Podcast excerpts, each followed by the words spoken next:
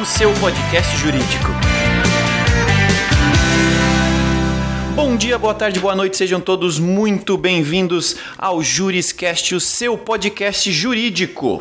Como de costume, é importante avisar a todos vocês aí da nossa audiência que este episódio do Juriscast, assim como todos os demais episódios, estão disponíveis aí no seu celular, no seu computador, em qualquer dispositivo com internet, em especial no Spotify, no iTunes, no YouTube, no SoundCloud ou no seu é, aplicativo preferido aí de consumo de podcasts. Beleza?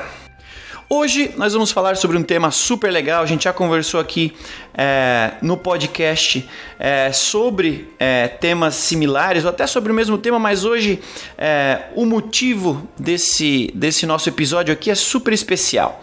É, recentemente eu fiz é, um webinar sobre Lei Geral de Proteção de Dados e eu trouxe aqui uma referência no assunto, um membro da Associação Internacional de Profissionais de Privacidade para falar sobre a Lei Geral de Proteção de Dados no Brasil.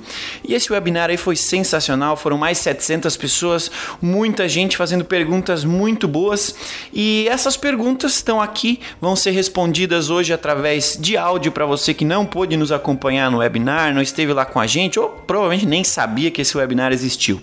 Então eu quero pedir aí é, as palmas da audiência aí para você que está aí no seu carro ouvindo esse podcast, está na academia correndo, onde quer que você esteja, eu quero que você me ajude a receber é, com muita alegria aqui Norival da Silva Júnior.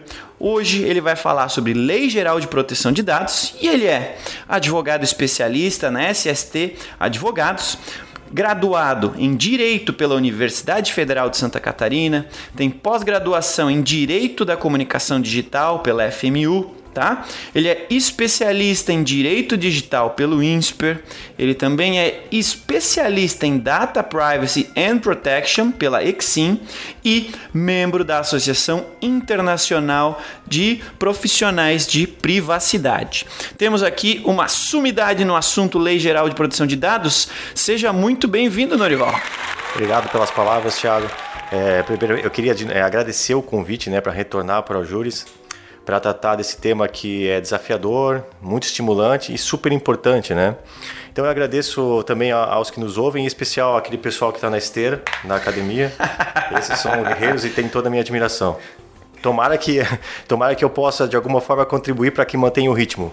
É isso aí. Podcast é legal. Às vezes a gente fizer, fez eles rirem. Talvez agora deu uma, deu uma, uma, uma dificultada para quem está correndo, mas vamos lá. Só pela atitude louvável de estar tá na academia e ouvindo podcast aí, é, evoluindo o seu conhecimento jurídico já está é, é, acima da média. Com certeza, esse pessoal aí são, são profissionais de altíssimo gabarito. Mas, bom, explicado aí é, por que, que a gente está aqui, é, feita a devida apresentação para o nosso convidado aqui, o Norival. Obviamente, se você não pôde acompanhar o webinar, a gente já vai é, direto ao ponto, já que isso aqui é uma combinação, é uma continuação é, de um assunto que a gente já discutiu, que é a Lei Geral de Proteção de Dados, e que já está é, sendo bastante discutida, apesar de ainda não estar tá sendo vivida na prática, né, Norival, no Brasil ainda, mas cada vez mais a gente vai falar sobre o assunto e provavelmente o Norival vai voltar aqui para a gente falar mais vezes conforme for chegando aí a data do, da, do início oficial aí da, da aplicação da Lei Geral de Proteção de Dados. Mas vamos começar aqui então o podcast com a primeira pergunta mais básica, que a gente normalmente começa por essa linha aí de alinhamento, né, para abrir o nosso webinar. Tanto a LGPD, né, Lei Geral de Proteção de Dados, quanto a GDPR, que é a, a irmãzinha mais velha lá da Europa, é, é, dão conta de uma necessidade de se discutir a proteção de dados pessoais. Nesse sentido, por que, que há a necessidade de se criar uma lei de proteção de dados e o que essa lei efetivamente muda no dia a dia é, dos escritórios de advocacia e dos departamentos jurídicos, na prática mesmo? O que, que muda? Tiago, a gente vive numa era de constantes transformações, já é meio clichê falar disso, falar de transformação digital.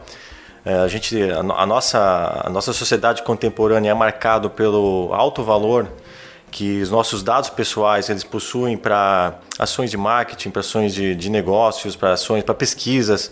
Mais recentemente houve, um, houve grande comoção com o suposto uh, uso de dados pessoais em eleições ao redor do mundo, inclusive aqui no Brasil. Uhum. Então, em decorrência desses, dessas constatações, de algumas advertências de alguns especialistas e na esteira de alguns problemas como os da Cambridge Analytica, surgiu a necessidade de que ao redor de todo o globo de legisladores pensarem em transcender a discussão até então restrita ao campo da, da, da, da ética, da moral, para a esfera legal. Então a gente precisou tra é, trazer a proteção de dados para o campo jurídico, exigindo das empresas, exigindo das pessoas um maior, uma maior cautela né, no uso, na coleta, no armazenamento, no compartilhamento de dados pessoais. Uhum.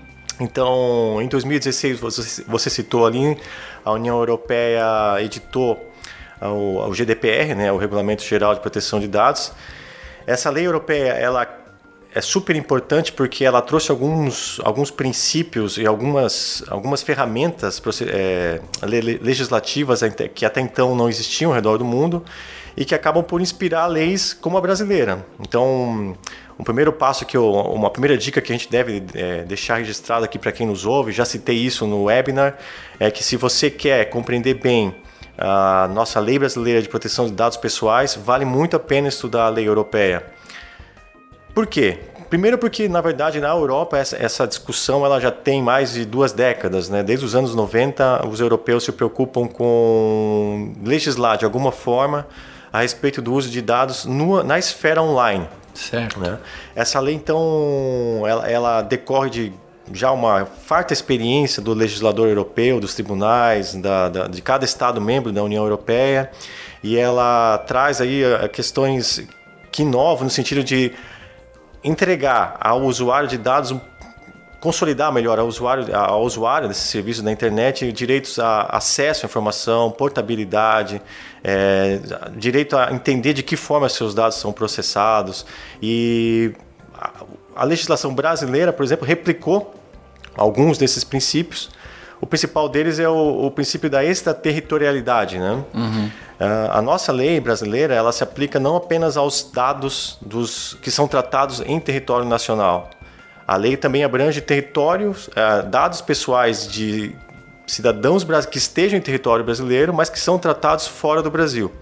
Isso é o efeito extraterritorial né, da lei surge, a, a primeira lei a trazer essa, essa ferramenta, na verdade, foi a lei europeia. Então, por isso a importância de a gente tentar estudar a lei brasileira à luz do, da, da, das experiências e, da, e, e, e do entendimento legal que vem da Europa. Entendi. E se você puder resumir aí na prática de um departamento jurídico, de um escritório, o que, que de fato vai mudar na vida desse pessoal? Rapidamente.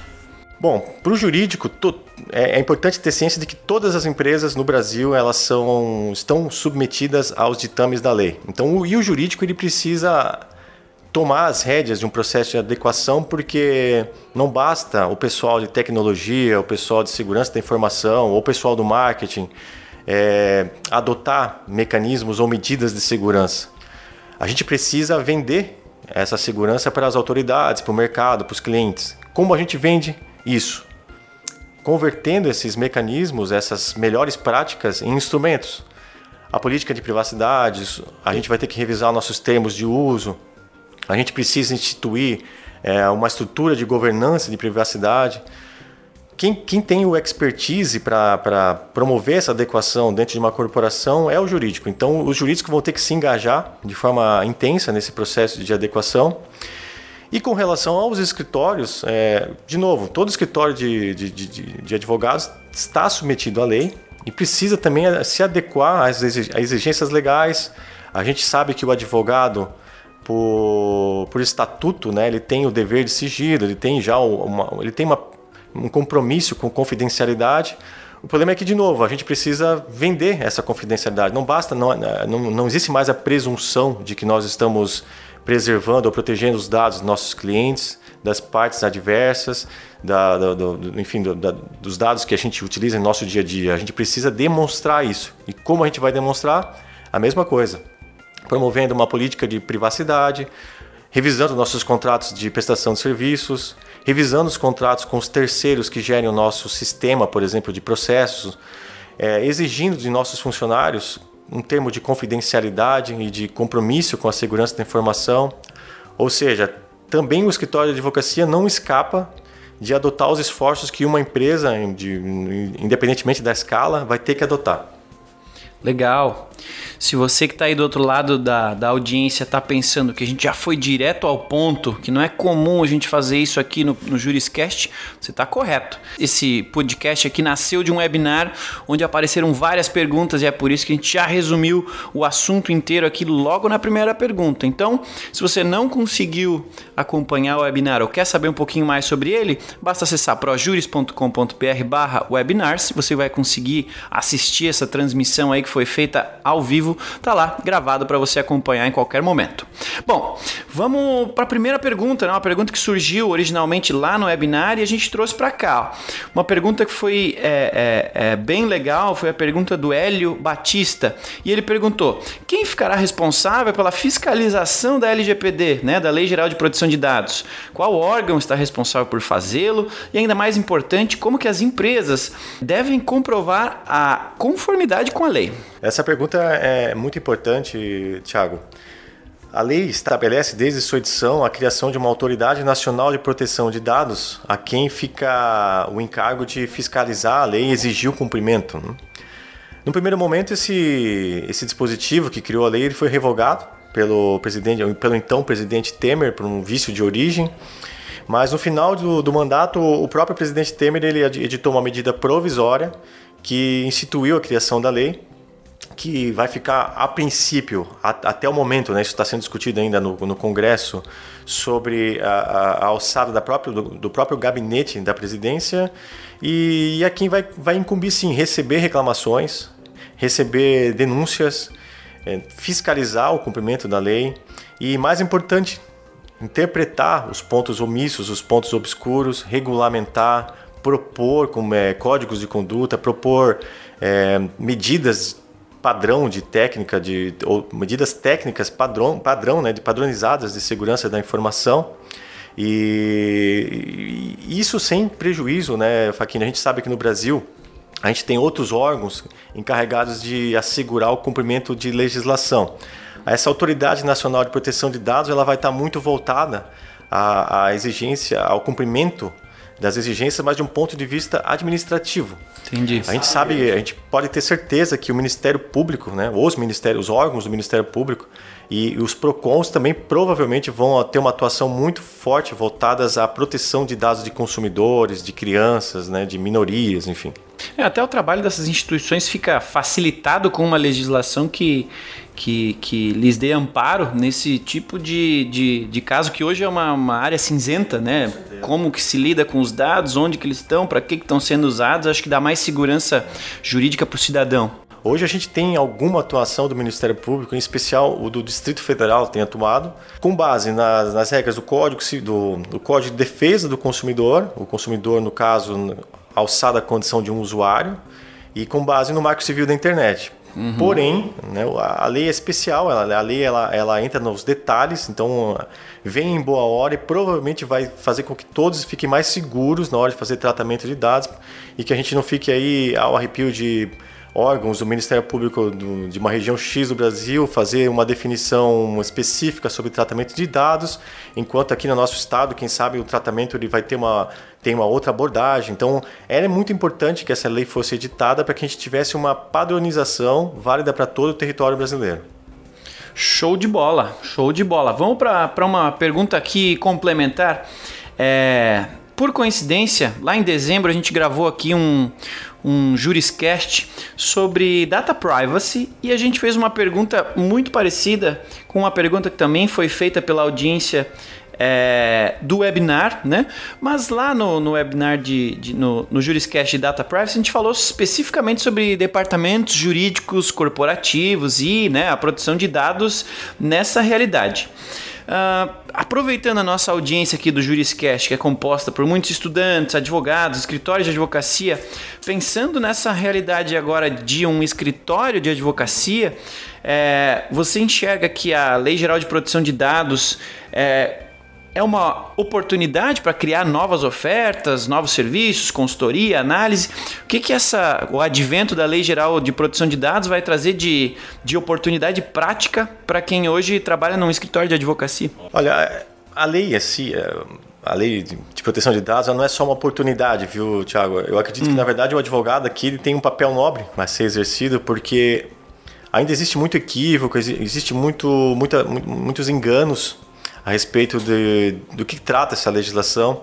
Então, os advogados eles têm aqui, de, de, de partida, um papel fundamental, não estou nem falando de oportunidade de negócios, mas que é de conscientizar toda a sociedade a respeito de, de, dos, dos, reais objetivos da lei, qual qual o seu, seu alcance, quais as medidas a serem é, cumpridas, quais os direitos dos usuários. A gente está falando só, estava falando só do ponto de vista da empresa, mas os Sim. usuários passam a ter direitos. Sim. e precisam saber, né, que tem direitos, saber, que, que da extensão da lei, o quanto isso lhes beneficia, né? Claro.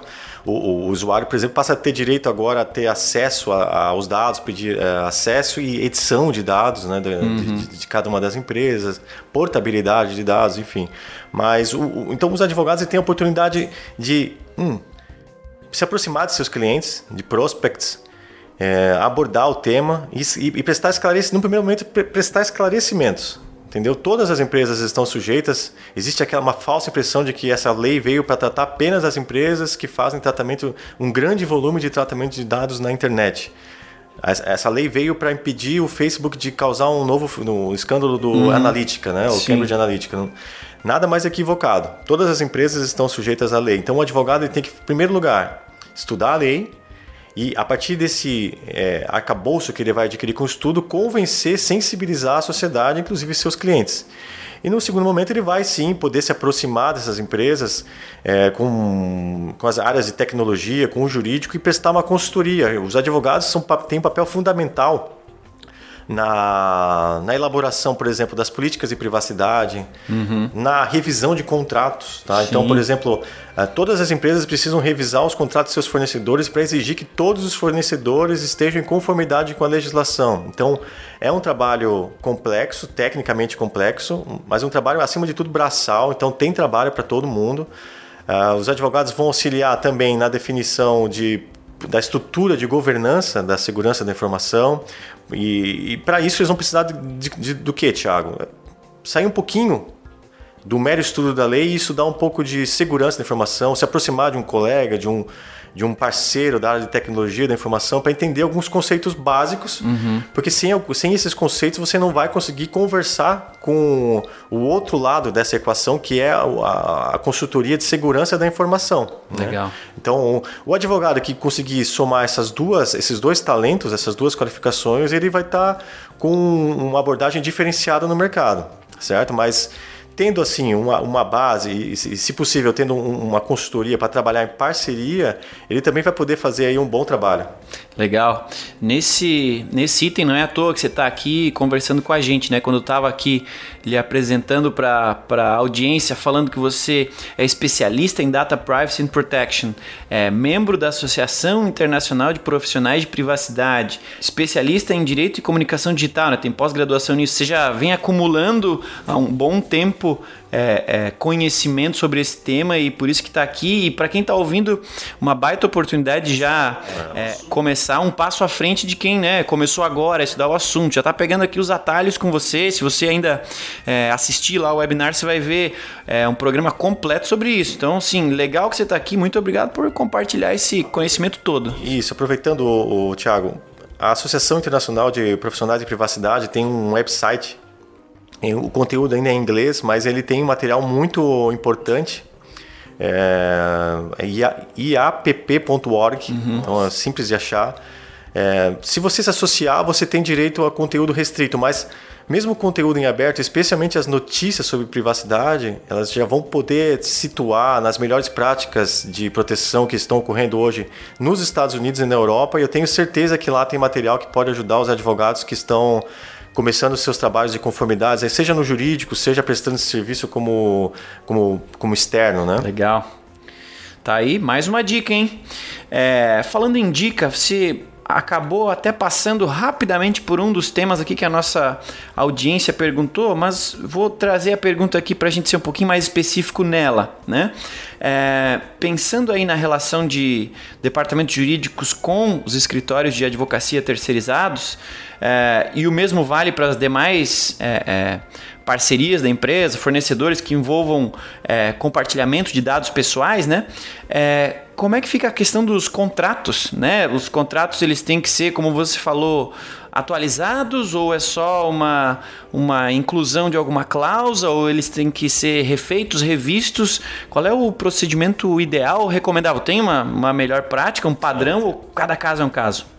Então, o, quanto ao jurídico, ele vai ter que fazer esse trabalho de revisão de todos os contratos, de todos os prestadores de serviços, parceiros, fornecedores que de alguma forma tratam dados pessoais é, que estão sob nosso controle. Os advogados terceirizados não são diferentes. Então, o primeiro passo que o jurídico tem que fazer é entender, dentro do que a lei determina, quais são as obrigações que devem estar no contrato do controlador, que é a empresa, né, onde o jurídico se situa, com o operador da informação. Fazendo esse checklist, não tem jeito, começa o trabalho braçal. Você vai ter que revisar contrato por contrato para verificar se todos eles já estão em conformidade. E não estando, o que eu acredito seja o caso da maioria, você vai ter que realmente estipular ali algum, algumas obrigações contratuais, dentre as quais é, está obviamente o, o dever de cumprir, seguir a legislação, de cumprir as orientações do controlador, de estar disponível solicitações de informações para atendimento das normas que já existem e que porventura serão criadas pela Autoridade Nacional de Proteção de Dados. Não basta você hum. citar que, olha, esteja em conformidade com as, as, as disposições, as exigências da Lei 13.709. Você tem que se comprometer a estar em conformidade com tudo que venha a ser emanado da futura Autoridade Nacional de Proteção de Dados. Né? Legal. Então, esse é um trabalho que eu recomendo não se inicie com a revisão. Entendi. Se inicia com a definição do checklist do que, que vai, o que, que vai ter que ser identificado contrato por contrato. E aí sim, definido esse checklist, estou certo de que tudo que a lei me exige está aqui, aí eu passo a revisar contrato por contrato. O, o, o, o contrato, o, o, escritório de advocacia, que, que é o terceiro, deveria tomar a iniciativa de já propor o ajuste para facilitar o trabalho do jurídico. Né? Uhum. Então ele se, ele se atenta a essas exigências legais já propõe lá um termo aditivo para suprir dentro daquele contrato de prestação de serviços a conformidade com a legislação. Tenho certeza que é um diferencial um escritório que toma a iniciativa de, de se adequar a isso e eventualmente pode ser uma oportunidade de vender o serviço de adequação. Legal, legal. É, essas perguntas né, da audiência elas são bem específicas e isso é super legal porque são realidades ou dúvidas práticas de alguém que está vivendo esse questionamento nesse momento, né? Então, legal, tenho mais uma aqui que, que é bastante prática e ela vai mais ou menos nessa linha aqui, ó, se colocando como, como é, parte de um possível futuro problema. Ó. No caso de eu ter cedido meus dados a uma empresa e a mesma compartilhado meus dados com outra empresa é, com a qual tem alguma parceria. Digamos que ocorra um vazamento dos meus dados por parte da empresa parceira. As duas podem ser responsabilizadas? Quais são as punições ou é, como que alguma das empresas né, pode é, é, é comprovar que não participou, não conhecia ou que não fez parte desse processo como um todo. É, vai existir isso aí depois que começar a LGPD a, a entrar em prática mesmo? É. Na verdade já existe, tá, Tiago? Hoje, nessa, nesse cenário que você descreve, ambas as empresas estariam responsabilizadas, uhum. estariam sujeitas a, ao pagamento de uma indenização pelos danos causados por esse vazamento, né? Sim. A lei ela vem para estipular multas, multas administrativas. E, de novo, nesse cenário, ambas podem ser responsabilizadas. Né? Então, a gente tem aqui algumas questões que teriam que ser avaliadas. Se aquela empresa para quem você cede o dado, ela solicitou o teu consentimento e comunicou previamente a você que faria esse compartilhamento com a empresa parceira, a responsabilidade, a responsabilidade dela começa a diminuir. Mas ainda pode existir se ela não tiver exigido da empresa parceira os mesmos cuidados, as mesmas medidas técnicas de segurança que ela prometeu entregar. Legal. Certo? Uhum. Também pode ocorrer de ela não ter cometido, eh, desculpa, ela não ter solicitado o teu consentimento para fazer o compartilhamento. compartilhamento. Nesse caso, nós temos aqui o cenário da tempestade perfeita. Né? Hum. Você, você agiu num tratamento ilícito a partir do momento que você compartilha sem obter autorização, sem, sem obter o consentimento a salvo seja uma hipótese em que o compartilhamento seja presumido, é, e nesse caso não tem como escapar da, da, da, responsabilidade. Mas vamos voltar ao primeiro caso ali em que eu talvez eu consiga me eximir de responsabilidade porque eu pedi lá a autorização do, do, do Thiago para fazer o compartilhamento, compartilhei com a minha parceira e minha parceira ela, ela adota as mesmas medidas de segurança que eu, ela adota até práticas de segurança melhor. Como eu faço para me eximir de responsabilidade? de novo. E aí entra a importância do jurídico, dos advogados. Uhum. Não basta eu ter as melhores medidas técnicas de segurança, não basta eu ter um programa de governança afinado, todos os colaboradores mobilizados, super conscientizados sobre a importância da proteção de dados. Se eu não tiver a instrumentalização dessa segurança, se eu não tiver lá desde a política de privacidade lá no site, onde eu comunicava para que, que aquele tratamento seria feito, com quem o Thiago poderia reclamar, né? O que, que eu exijo dos terceiros, se eu transferir ou não transferir esses dados para fora do país. Né? Passa, inclusive, obviamente, pelo contrato com esse, com esse parceiro. Né? E como eu exigi dele o, o, o, comprometimento com a legislação, o que, que esse parceiro me entregou de declaração sobre as práticas de segurança que ele adotava, terceiros que eventualmente certificaram o atendimento de regras uh, no estado da arte, que a gente chama né, de segurança. Uhum. É, se conseguir demonstrar tudo isso e a ação tiver sido decorrente de um gêniozinho do mal que quebrou a tua segurança, você provavelmente vai ser eximido da multa administrativa, porque você estava agindo em conformidade com a lei e adotando as melhores práticas de segurança. Esses, dentro desse cenário, a própria lei brasileira determina que isso, isso, isso constituiria consiste numa excludente de responsabilidade.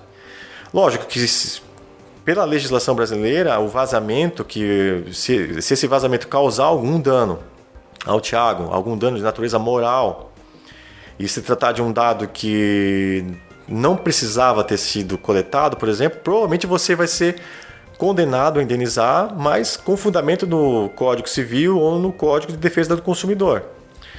Mas a multa administrativa, que é algo que assusta todo mundo hoje, porque pode chegar até 50 milhões de reais, nesse cenário em que você fez o tratamento em conformidade com a lei e empregando técnica, empregando as melhores técnicas, você provavelmente vai ser ou, ou vai ter a multa mitigada, reduzida a um valor menor, ou até afastada e você vai ser penalizado com uma suspensão, uma advertência, enfim, por isso a importância do jurídico se envolver desde o início na instrumentalização do cumprimento da lei. Show de bola, show de bola. É, o recado está dado que a gente precisa é, tomar cuidado, começar a se preparar já porque vem bastante trabalho por aí acima de tudo, a responsabilidade é muito grande de lidar e armazenar dados de terceiros, né? É, não estava na nossa pauta aqui, mas eu me lembrei que ao longo do, do webinar que originou esse podcast aqui, a gente falou sobre o tema, né? A nossa audiência trouxe o tema de que Lei Geral de Proteção de Dados, é, é, é quando a gente fala né, da, da lei europeia, parece que ou há uma associação indireta, mas muito lógica, de parecer que lei geral de proteção de dados serve só para empresas de tecnologia, como a gente aqui na ProJuris, né? E, e, e é isso mesmo? É mais para a gente? O que, que a gente tem que. Tem algum asterisco nessa afirmação? Não, não tem, não tem um nicho específico da economia que esteja sendo regulado. Na verdade, todas as atividades estão sendo alcançadas pelo, pelas exigências da lei. E eu até diria que as empresas de tecnologia são as que têm já a estrutura de segurança, ou melhor, a preocupação, pelo menos, com a segurança da informação é, mais consolidada. Mas a gente precisa lembrar que essa lei ela nem foca apenas no mundo online. Né? Sim. Ah, já sim. lá no artigo 2 da, da lei, está muito claro que a, a lei protege os dados tratados no, no mundo online ou no mundo nosso mundo físico, nosso mundo real. Então, a proteção não está não, não, não, não tá alcançando apenas os dados que nós temos hospedados em nuvem ou no nosso servidor, no nosso escritório. Esse, a gente está protegendo aí dados que estão num, num, relatório de visitas lá na nossa portaria, está protegendo os dados do ponto físico que ainda existe em algumas empresas, está protegendo as petições que a gente deixa em cima da mesa. Então, as nossas pastas de processos, imagina um, uma pasta física antiga de um processo que envolve briga de sócios ou questões de segredo, segredo de justiça envolvendo investigação de paternidade, ação de alimentos. Não é porque eu não coloquei isso no sistema, vamos imaginar que eu ainda não tenha colocado, eu acho que tem gente que ainda não colocou todos os processos hum. online, né?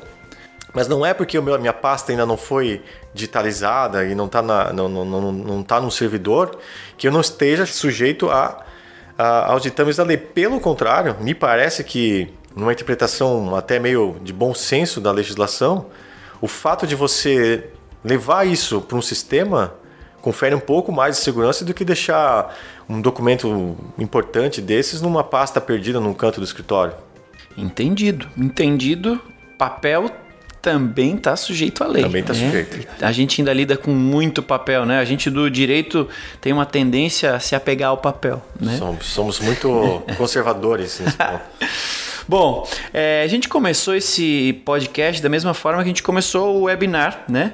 E vamos tentar terminar da mesma forma. Então, é, vamos aqui para a nossa última pergunta, que é basicamente focar na parte prática da coisa, né?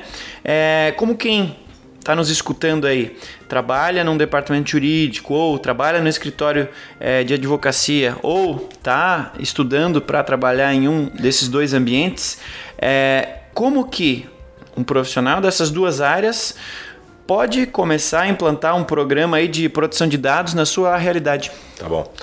Bom, o primeiro passo, Thiago, é, é estudar a lei e compreender fundamentos, princípios e os objetivos. Tá? Então, em primeiro lugar, tem é, superar alguns, alguns equívocos, como alguns entendimentos que dizem que só posso fazer tratamento de dados com consentimento, que é uma impressão bem equivocada e na medida que você estuda você percebe que não é bem assim e você percebe que a lei ela quer assegurar o tratamento de dados como efetivação do livre, da livre iniciativa, da livre concorrência. Né? Então você dominando esse, esses conceitos, esses, esses princípios, você pode passar às fases seguintes, que é de colocar a mão na massa. E eu acho que um, um, com a ajuda de uma consultoria especializada, um dos primeiros trabalhos a ser feito numa empresa é, é o mapeamento, é o diagnóstico, né, que eu, eu, eu gosto de dizer lá no escritório, o diagnóstico do nosso atual tratamento de dados. Então você vai tentar identificar junto a todos os setores da empresa que tipo de dados pessoais a gente coleta em nossas atividades, para quê, né, qual a finalidade, com quem eu compartilho quem tem acesso. É, será, que eu vou, será que eu realmente preciso de um dado Y ou X para fazer uma atividade determinada? Então a gente começa a fazer a limpa, né? A gente começa a, limpar o nosso ambiente. Em primeiro lugar é limpar a casa. Legal. E a partir do momento que a gente faz esse levantamento, a gente consegue ter um, uma noção do que, que nos é útil, de, de onde estamos, para, em primeiro lugar, contratar o, assessoria especializada em segurança da informação, se for, se for o caso. Eu acredito que no Brasil boa parte das empresas ainda não tenham assessoria especializada. E a gente vai começar a instrumentalizar a conformidade com a lei. Né? Então eu até trouxe aqui porque é tanta coisa para fazer. Uhum. vou citar alguns documentos que o advogado vai fazer, tendo por base essas informações que vão ser levantadas nesse, nessa auditoria inicial, nesse mapeamento. Né? Papel e caneta na mão, pessoal. É, a gente precisa de novo, já todo, toda empresa tem site. Né? Ali todo mundo coleta, todo o advogado que diz que não coleta dados, ele ignora que lá no site dele ele tem um campo para o Thiago, para o Norival registrar um e-mail e receber um informativo com as novidades jurisprudenciais, né? Se você oferece isso, você precisa se adequar à legislação e você precisa ter nesse site, já para começo de, de conversa, uma política de segurança, uma política de privacidade e de segurança da informação onde vai constar lá os contatos para você, por exemplo, se remo eh, ser removido depois de uma lista de e-mails, ou em conformidade com a lei, para que eu tenha direito ao acesso a o que você faz com esses dados, com quem você vai compartilhar ou não vai. Tudo isso já tem que estar disponível numa política de privacidade. As grandes corporações, o escritório talvez não precise disso, mas as grandes corporações precisam de uma política de segurança da informação. onde você vai uhum. relatar é, qual a tua estrutura de tecnologia, quem são os teus principais fornecedores, se você trabalha com nuvem, é, em, em, que país está a sede da empresa que opera com essa computação em nuvem. Você vai adotar, você vai, revelar, você vai indicar nessa política de segurança da informação que tipo de profissional tem acesso a que tipo de informação, certo? Certo. Você vai ter que revisar o código de conduta da, da empresa. A gente, as empresas recentemente revisaram em razão das, das leis anticorrupção, vão ter que revisar de novo para constar aí a obrigação dos funcionários em se atentar às regras, às orientações da companhia sobre proteção de dados, advertindo que a violação ela é motivo para justa causa, motivo para demissão por justa causa. Você vai ter que revisar o contrato de trabalho para fazer o teu empregado declarar que tem ciência da política de privacidade, que tem ciência do código de conduta, porque não basta ter o código de conduta, né, uhum. né, se você quiser demiti-lo depois. Você vai ter que fazer revisão dos termos de uso, dos teus termos de serviço com os teus clientes, com os teus, é, com o mercado, né? E você vai ter que revisar os contratos com os teus parceiros, com os teus fornecedores, né? E aí vai mais adiante já um segundo passo. Isso, isso é para imediato, tá? Você ainda vai ter que elaborar as minutas do relatório de registro de incidentes, que você não vai querer deixar para depois do incidente pensar em como reportar um incidente, você já tem que ter algo pré-preparado. Você vai preparar a minuta do relatório de impacto da proteção de dados. Hoje, é, é, é, essa avaliação do impacto de proteção de dados ela vai ser é, ela vai ter que ser elaborada conforme a orientação da Autoridade Nacional de Proteção de Dados, certo? Que ainda não existe. Mas a gente já tem uma noção do que, que vai ser exigido, exatamente porque a gente compara com o que se exige na Europa, nos Estados Unidos, em outros, em outros países. Uhum. E você já prepara essa minuta que esse documento é muito importante para você ter uma noção das tuas atuais vulnerabilidades, dos teus riscos. E aí você pode começar a atuar no, naquele cenário de que tudo deu errado. Sim. Né? E a gente precisa, obviamente, fazer a, a, estrutura da governança da privacidade, que é aquela é instituir quem vai ser o chefe, o encarregado, né? Quem o vai ser o pai dessa dados, criança? É, quem é o encarregado do tratamento de dados, né? que é, é, é, é aquele profissional que vai lidar com a, a, autoridade nacional, que vai lidar com o Ministério Público, com o Procon e com os titulares, né? Uhum. E essa autoridade ela vai ajudar a instituir as regras do ciclo de vida desse dado, né? Ele vai, ele vai a, a orientar os profissionais a empregarem no dia a dia os princípios de, de, de, proteção de dados, do privacidade por concepção, né? o privacy by design, todo mundo comenta. Uhum. Então, você vê que são, são várias etapas, né, Tiago? Eu não quero me estender demais. É, não tem. Às vezes tem, tem, tem cliente que pede, pô, Norival, mas me faz um. Me faz aqui um roteirinho para eu, eu, eu, eu, eu ficar em conformidade rapidinho, faz um pacote né, de atividades.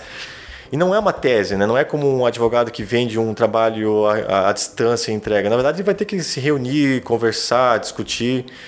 É, não basta chegar, um, um, o jurídico chegar impondo a toda a empresa uma política de segurança que vai, vai, vai contra os interesses da área de marketing, por exemplo. Sim. Ou que ignora as recomendações da, da área de segurança. Né? Então, é preciso muito diálogo, é preciso que, se, que, que, que as empresas, em especial, é, se organizem com um comitê multidisciplinar, né?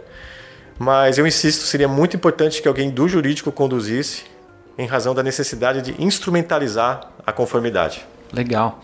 Pelo que você falou, deu para ver que um vai dar bastante trabalho, dois, o jurídico pode e deve ser o protagonista dessa evolução, dessa revolução, é, e três, é, para quem anotou aí as dicas, acho que ficou claro que isso aqui tá longe de ser é, um plano é, é, é, execuível para qualquer um, da mesma forma, do mesmo jeito.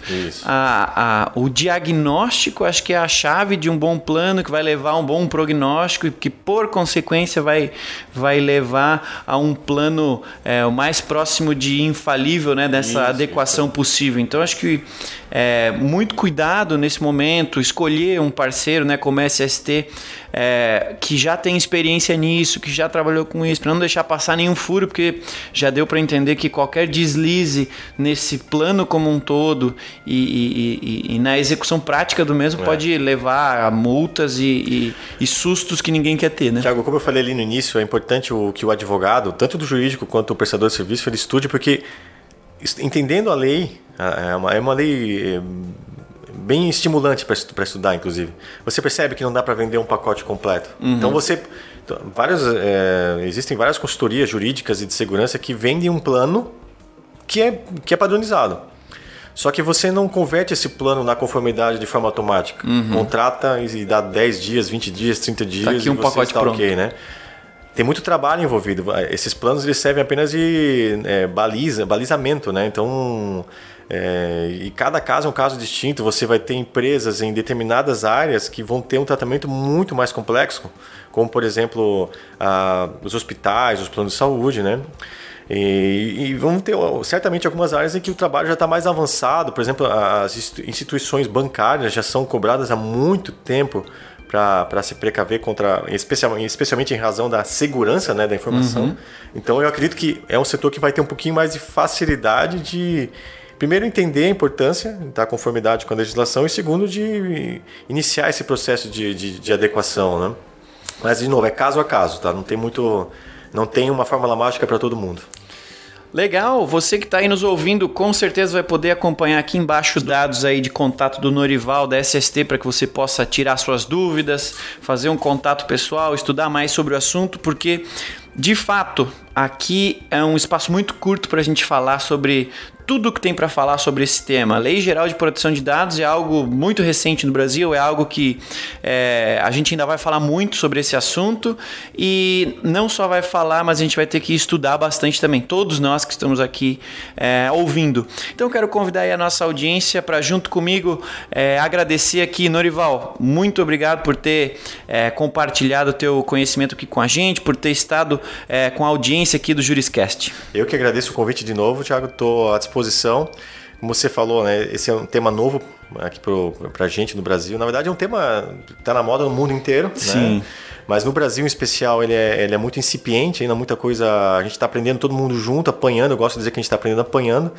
E me coloco à disposição para retornar. Daqui a pouco vai ter medida provisória sendo revogada ou confirmada, vai ter alteração e assim pode contar comigo aí. Eu, eu no que eu puder auxiliar a ProJuris e os seus ouvintes, eu, eu, tô, eu, teria a maior satisfação. Legal, você já foi eleito nosso embaixador da LGPD. Sempre que tiver algum novo andamento aqui, uma alteração nesse cenário, eu vou te chamar aqui para aprender, para é, auxiliar nossa, nossa audiência. Tenho certeza que é, vai ajudar muito quem está nos ouvindo. Você que está aí do lado de lá, né? Tá com seu fone de ouvido, tá aí no, no, no consumo do seu Juriscast. Muito obrigado por, pela audiência, pela presença aqui conosco. Lembre-se que esse episódio e os demais estão todos disponíveis aí no Spotify, no SoundCloud, no iTunes, no seu aplicativo preferido de podcast.